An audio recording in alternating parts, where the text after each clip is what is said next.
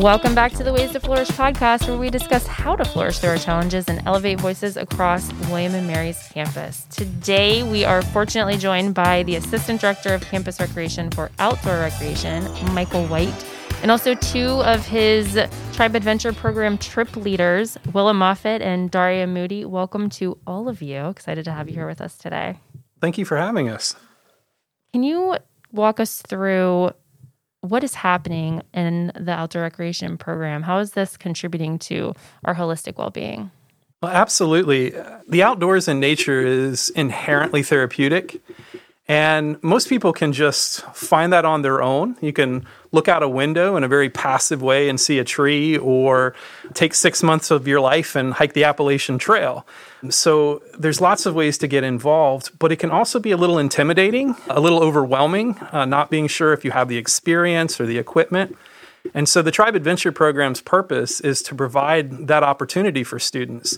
Um, if they want to go camping and they've never been camping before, we can provide the equipment and an organized trip, do all the risk management involved, set it all up, provide the food and those types of things. So it really is an opportunity for uh, folks to get involved in the outdoors, whether they have no experience or they're an experienced adventurer. And Willa and Daria, as trip leaders, I'm really curious to know what these experiences have brought for you both personally. I'm someone who grew up going outside with my family and was fortunate enough to have parents who their idea of a good vacation was backpacking in the Sierra Nevadas or car camping in Yosemite and going to really cool places like that. And so for me, being able to like take those experiences and do something with them in college, but in a very different environment and a very different form was a kind of a new way for me to expand my outdoor abilities and my leadership abilities.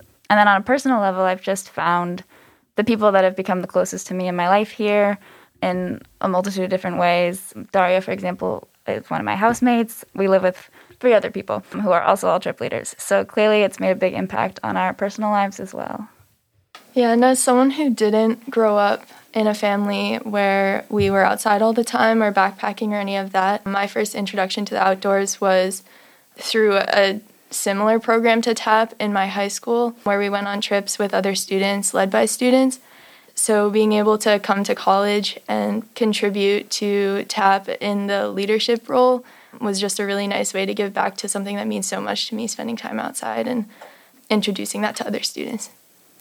Know, one of the things we talk about here at William and Mary are these eight dimensions of wellness. So I was just wondering, could the three of you just address the subject of, you know, how does this Tribe Adventure program and Leave No Trace, how does it either provide for or contribute to those eight dimensions? Sure, that's a, a great question. And we were having a conversation about that earlier. And I was saying, of the eight dimensions, I feel that our program addresses seven of those. The only one that I saw maybe we didn't address was financial. And Willa actually brought up a really good point that there is a financial component to it. We try to keep our experiences affordable, if mm, not free, mm. for most of our students. You know, but they might have a fee like $10 to do a camping trip to offset the food and campsite and those types of things. And so it gives students an opportunity to, you know, instead of buying two coffees at Aroma, maybe that $10 can go to going on that camping trip. I mean, obviously, people tend to think we're addressing the environmental wellness component because the outdoors is such a key component in the sustainability that we promote. But from a research standpoint, you know, we can look at emotional and mental wellness, intellectual wellness, obviously physical if you're doing one of the more involved, say, hiking or rock climbing. But I think the thing that comes out of all of our evaluations has been social. The communities that these experiences really build uh, in our students is amazing. Um, and that's the one that students really report on. And obviously, that social and spiritual aspect. You know, many people experience the outdoors from a spiritual mm. point of view. And we want to make it a safe place for them to be able to not only have that experience, but express it while they're on the trips. And that's where, you know, Willa and Daria and many of our other trip leaders give them that opportunity sitting around a campfire and being able to share their experience. I agree. I think as a student who's also a student leader, it's a way that I've been able to meet new people that I wouldn't necessarily have come across before and be able to provide sort of a peer support role and also a mentorship role and be both a friend and also a leader. For example, I can think of several freshman participants we've had on our Pathways trips that I've remained in close contact with in the past, I guess, two years now since those trips happened. And I think that's kind of like after a week long experience, which is really not that long when you think of our entire college careers, the ability to form a bond that close and strong that can last throughout our time at the university is, I think, really special to these kinds of trips and says a lot about what kind of connections can be made while you're in the outdoors. Yeah, I don't think there's anything more exciting to me than a student coming for the first time to a kayak or to hike who's never done it before and walking away from the experience knowing that they want to come back and do it again and feeling refreshed. And I just love that introducing people to the out- outdoors will give them a new outlet for managing their stress and all that stuff uh, moving forward. You know, these concepts are really important at any time of our lives, but especially now during this pandemic, how does it heighten the the importance of this, or you know, can it contribute to people coping with you know this pandemic? I mean, I agree. I think that I mean we've talked about this a little bit before, but sort of on a national scale, you see state parks and national parks being overwhelmingly filled at some points with new people who've never experienced the outdoors before, which can be both really exciting and also challenging because if people are experiencing the outdoors for the first time because they've been sort of driven out of their house by boredom or isolation or loneliness, they may not be fully equipped to know how to take care of themselves and take care of the environmental space. And so I think a program like ours is a great like facilitator and sort of midway point between being able to do something on your own, but also having people to guide you towards the best possible way so you can get the most out of the experience, but also give back to the environment in the best mm. way possible. We found that we're serving students now through some of our, our reinvented programs that may not have otherwise gone on one of our experiences. Now that we're doing things more on campus since we're not traveling, we historically would do one to three trips off campus every weekend. And without being able to travel, we had to reinvent how, how wow. might that look. And so we realized that the population we're serving, they're more comfortable camping out, doing our hammock camping experiences here on campus. And so that's something that's been really powerful for us to realize. Maybe some of these things can be a positive thing moving forward that we will keep. And we may not have tried those otherwise. So it is it is touching people who are for the first time exploring something outside in a boat on a trail and we're able to provide that through these challenging times. I think you bring up a really good point because so many of us think that we're going to go back to the old normal when all this is over. There's so many great parts about this new normal that we can carry through and you know continue that we we probably never even thought about in the beginning. And thinking about this through a social lens, I'm really curious about, you know, when you have this experience with your peers, with friends, other people, what is the difference of that experience than, say, watching a movie versus this experience that's facilitated in the outdoors? What about this enhances that experience and helps to build and strengthen those relationships? Oh, you've opened a whole can of worms there. that, that's a whole line of research. I, I, think there's lots of things that happen in the outdoors that can contribute to those connections and making them different. Many of us have, have studied or heard about flow and this, mm. this concept of flow and how when people are challenged and their skill level meets that level of challenge, they're fully engaged and they have this very meaningful experience or learning experience. And so I think that is one of many reasons why when they're out, when a student or anyone really is engaged in something outdoors, it's fully immersive, it's challenging, it's different. Sharing that experience with others heightens that sense of connection. People also begin to let their guard down. We find that with a lot of the debriefing. Our, our trip leaders go through training to understand how to question folks to get them thinking. And so they start to talk and they start to open up about things they might not otherwise. And I'm sure Daria and Willa have had very similar experiences with their their participants on how they connect in the field. Yeah, I think there's this thing when we go on backpacking trips called like tent talk. And basically, after an entire day of walking together, um, you get in your sleeping bags, and whoever you're lying next to, you just chat late into the night. And people, like after a long day, go into their tent, acquaintances, and come out best friends, and then they stay together and they stay friends long after the trip's over. You know, I really want to hear about what's coming up. But before I do, I have a question. And I'm thinking about my mom's best friend who went camping with us once, enjoying the s'mores over the fire until it started raining. She stood up, grabbed her keys for the station wagon, and before she headed for a hotel, she said, I don't do rain. How do y'all handle people who say, I don't do dirt, I don't do mosquitoes, I don't do sunburn? How do we get people to move out of their comfort zone and into their stretch zone? When it, Daria, as you were saying, this was not something that you grew up with, yet well, it was something that you did. So how do we get people into that stretch zone? Well, I think it all starts with the prep work. Um, before a big program or a trip or things like that, we have pre trip meetings. We lay out expectations. We make sure that they fully understand what it is they're getting themselves into. So that helps a lot. And as far as I know, we haven't really had anyone just walk away once they hear, "Oh, I didn't realize we were sleeping on the ground while I'm out." Um, but they definitely they're they're somewhat aware. They're they're prepared. And then, to be honest, the number one technique to use is keep them busy. We keep mm. moving. We don't have a lot of downtime.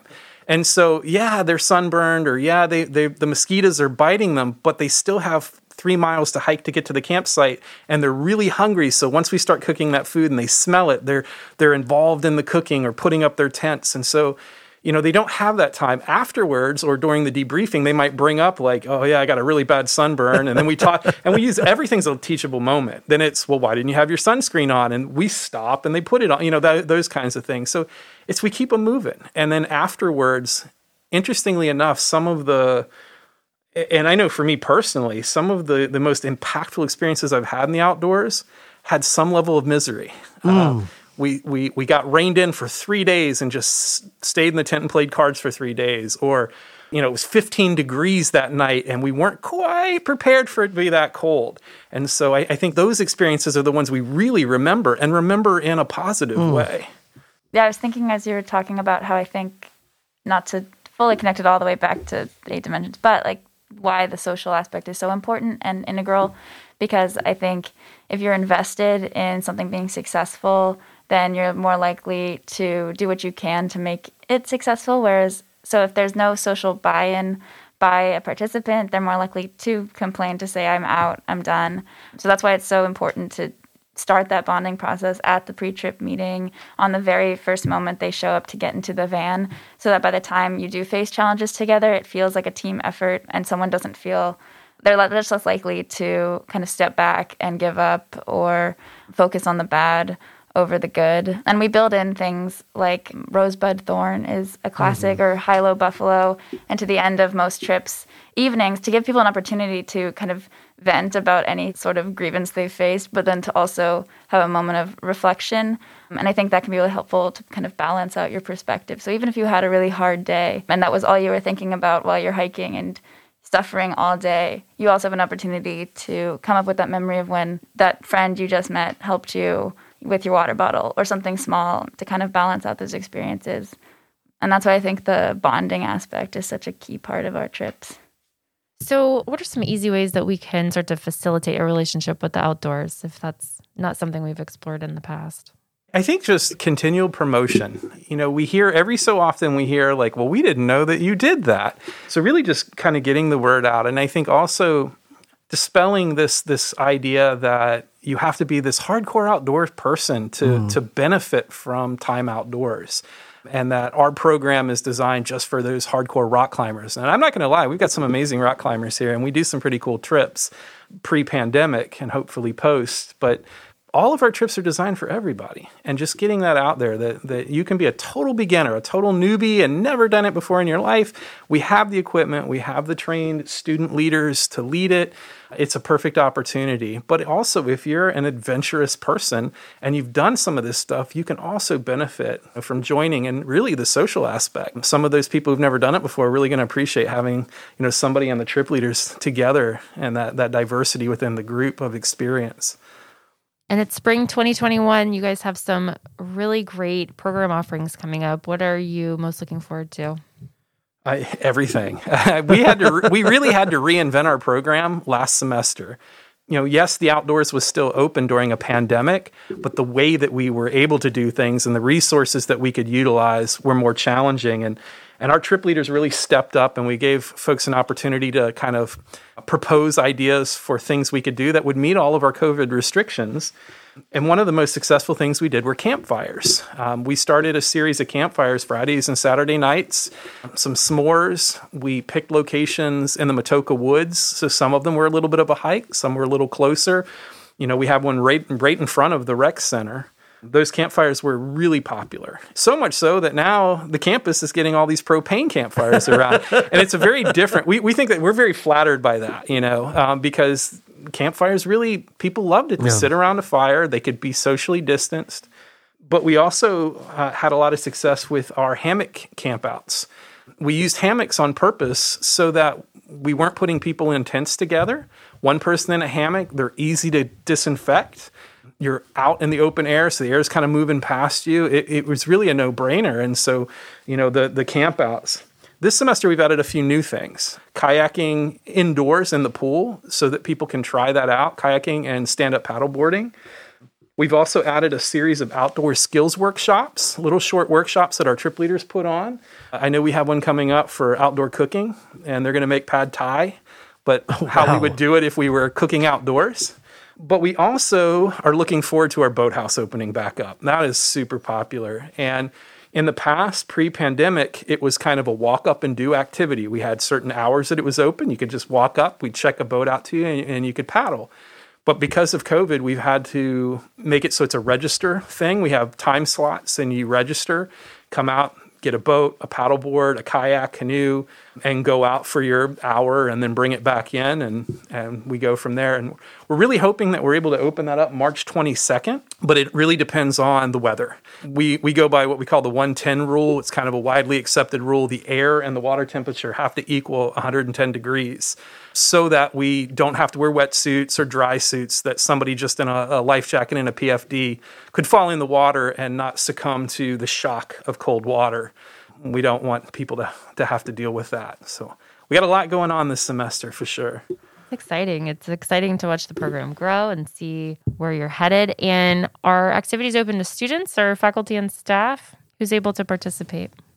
I believe it's anyone who is in the fusion system. So I believe that is also all staff and faculty who have a William and Mary ID and fusion profile. But that does mean that, especially because we are having people sign up beforehand for things like the boathouse that we're usually walk up, parents and family members and visitors from off campus won't be able to participate. But that's also, I think, the best solution to a COVID safety problem. You mentioned that you know people with no experience can go on these trips, but I want to look at the other end of the spectrum: the people with the experience. Who's leading these things?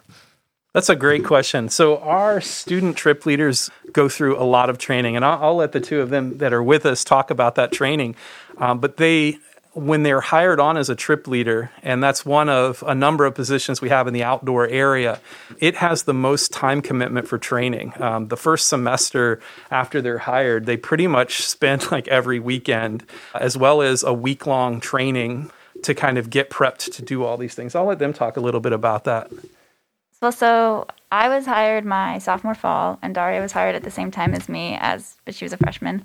And we were hired in the fall. Originally intended to do a challenge course training that fall, but unfortunately the got rained out or the weather destroyed it or something dramatic happened. But um, in the spring, we came back early from our winter breaks and spent, I think, almost a week at Bear's Den, which is up in Bluemont on Mount Weather, learning outdoor living skills, talking about risk management, talking about LNT, also camping in that 15 degree weather that mm. Michael was talking about previously, um, which was definitely a bonding experience in and of itself. But the whole week was, I think, a way for new and old trip leaders to get to know each other as well as teach one another. And then throughout the semester, we did a paddling training and a rock climbing training. We also concluded our winter training with discussions of soft skills, talking about how to be empathetic, how to listen, how to be a peer mentor and leader because I think that's a unique position that we hold is how to talk to someone as a friend but also know how to put up boundaries so you can do your job most effectively. It's pretty well-rounded training program for us. So everyone has what they need to lead the trips. But at the same time, all the trip leaders were hired potentially for different reasons. They have different strengths within that holistic training that we get too. So some people are really, really great at leading canoe trips, and some people are really, really good climbers, and some people are just really, really, really good at talking to people and forming those friendships and that bond. And because our trips are led with more than one trip leader, everyone brings their unique strengths and perspective to the trip, and it just it's a great team all of our trip leaders also get the Leave No Trace trainer certification, which is nationally recognized. I just happen to be a master educator, so I can offer that to them. That's part of their winter training. In addition to that, they're all required to complete wilderness first aid training through the National Outdoor Leadership School. And we actually bring them in and mm. they run that training. So they all have that level of medical training as well. And that carries on with them, you know, after they leave if they renew it. Um, so, you know, we, we look at national certifications as well to make sure that all our trip leaders are, are well rounded and have all of those skills and risk management things they need, as well as those soft skills of being able to promote that community, promote the eight dimensions of wellness uh, through our program. Now, Willa, you were saying earlier that you and your housemates and you know Daria that y'all all you know bonded through this, and you mentioned Daria, you mentioned bonds and friendships. What do we see happen after people come back? It's not just, hey, goodbye, everybody. What do you see as far as those friendships and those bonds after these trips are over? Well, I know Willa mentioned with her Pathways group, but also with mine, it's two years on now, and I still get messages hey guys, do you want to get lunch together? Do you wow. guys want to climb together? Do you want to go for a walk?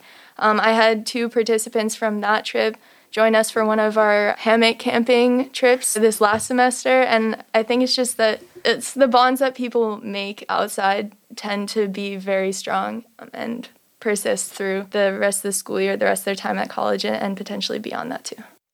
And I think during the year, our trips tend to feature more small friend groups, a few individuals, but often people who come together. So those people might already be friends, but I think they find a new way to connect with one another outside of like their freshman dorm, for example, and sort of this organized but also very fluid space that I don't think college necessarily provides many opportunities for as in past, especially if you're not into organized sports or other types of activities. So I think it's a great way for people who are already connected to find a different way to learn about each other. I do have a question from a public health standpoint, and I look around the room right now as we're all wearing masks and two meters apart from each other. How are y'all handling this whole COVID thing from a precautionary standpoint? Well, you know, I mentioned earlier that we really had to reinvent our program. Now, the outdoors themselves is a great place to spread out and get away from other people, but when you're running structured and organized programming, you know, there's things you can't do. We couldn't all get in a van and go out to the Shenandoah uh-huh. National Park. And so we really, that summer after COVID uh, kind of hit us, had to reinvent how are we going to come back and run programming? And what are some things we can do on campus? Can we do overnights? And we partnered. Um, you know, we worked with the police department as well as uh, safety and fire to get fire permits so we could do these campfires we started looking at well how can we clean and disinfect things like tents and sleeping bags you know what are the real precautions and some things we just couldn't the governor's orders originally said we couldn't use climbing ropes so that immediately mm. shut down the challenge course and our climbing wall. So those are that's half of our program right there is shut down. But we realized we could do interesting things like hammocks. We could camp in hammocks and the hammocks could be cleaned much easier than tents. The other thing is we we spray things down with, you know, stuff to to sanitize and some of that stuff eats up outdoor gear. Anything nylon, uh, things like harnesses, uh, you know, the companies will tell you don't clean it with any kind of chemical solution. So wow. our hands are really tied. But then we realized boating we can wipe down the gunnels of a canoe or the cockpit of a kayak with the things and, and we could also spray down PFDs. We actually purchased different PFDs, cheaper PFDs, so that as they wore down. What is a PFD? PFD is a life jacket. Okay but we didn't want to ruin the really expensive, comfortable ones that we have for our outings. And mm. so we were able to purchase some more economical ones that work fine for our lake here on campus, but that, you know, over time that'll wear down. So we wipe everything down, we we give time and space for everything. We distance like everything else here on campus. When we're hiking 10 feet because we're, we're working out, we're exercising, everything else is six, masks for everything. The staff do a really good job of mm. it. We've incorporated that in their training and they've done an amazing job. And how can people get connected with that? There's two places that you can sign up for any of our programs. One, you can go to the rec portal that is campusrec.wm.edu and you can go there and sign up for any of our programs as well as any other campus mm. recreation programs. Uh, you can also use the William and Mary app. If you haven't downloaded that yet to your phone or your tablet, you can download that, go right in, find the outdoor programs, and link through and sign up for those programs online. On the William and Mary Wellness app. Now you mentioned Yes. earlier about, you know, we try to keep these fiscally responsible. So from a financial standpoint, how much do these things cost? Well, right now they're they're very inexpensive because we're on campus. We're not paying for transportation. We're not paying for campsites. We're not paying, uh, you know, it's food and then with staff. So I believe we're charging ten dollars for the campouts. Wow. The overnight campouts and most everything else is free right now. It's it's free to do the boating once the boathouse opens. It's free to go to the campfires, but you do have to register because we have to keep the numbers in check with, you know, we're trying to keep from having our crowds build up. And people see the campfires and they want to come over and see what's going on. And so we are requiring registration to do that. If someone wanted to lead one of these, to become a leader, how do they do that? Oh, that's a great question, too. We actually are just about to open up our hiring because we need to start training for our next semester since there is so much training. We have an application process. We usually make an announcement through a number of different avenues to let people know we are going to be hiring for trip leaders. And that's hiring for the next semester, but there's so much training required. Um, that we try to get people hired early, and then there are certain training commitments. And some of those commitments might be right after this semester having a week long backcountry living skills training before they go away for their summer uh, and those types of things. And then there's a whole series of trainings that'll go on throughout the semester. So you fill out an application, there's an interview process. I will say one of the unique parts of our process is that you actually have to teach us something. And so we provide you a little information about that, and you'll have a small teaching session as part of your interview if you get an interview. It is highly competitive. I will tell you, we usually have 45 to 50 people apply to be a trip leader For how many slots? uh, for anywhere from five to 10 slots. Good gravy. And I got to tell you, these are amazing, amazing applications. I mean, there are people who don't get an interview that I would have hired immediately anywhere else. William and Mary students are absolutely amazing. And people, as uh, Uh, Willa and Daria mentioned, come in with a lot of experience. I mean, we have people who are competitive skiers, or, you know, they have tons of horseback riding experience, or they've hiked the Appalachian Through Trail. There's so many experience that these students bring. It really adds to the richness of our program. What a strong leadership program. That's really great to hear. Folks, I just want to say thank you so much for joining us today. So we've had Willa Moffat, Daria Moody, and Michael White, all from our Campus Recreation Center. And thanks again for being here with us. Thank you to our sponsors, United Healthcare, for the support of this podcast. Ways to Flourish is produced by Colin Cross, Brittany Emmons, Lindsay Heck, Eric Garrison, Daria Moody, Jenny Hellman and Ben Heath. Thanks so much, and we'll see you next time.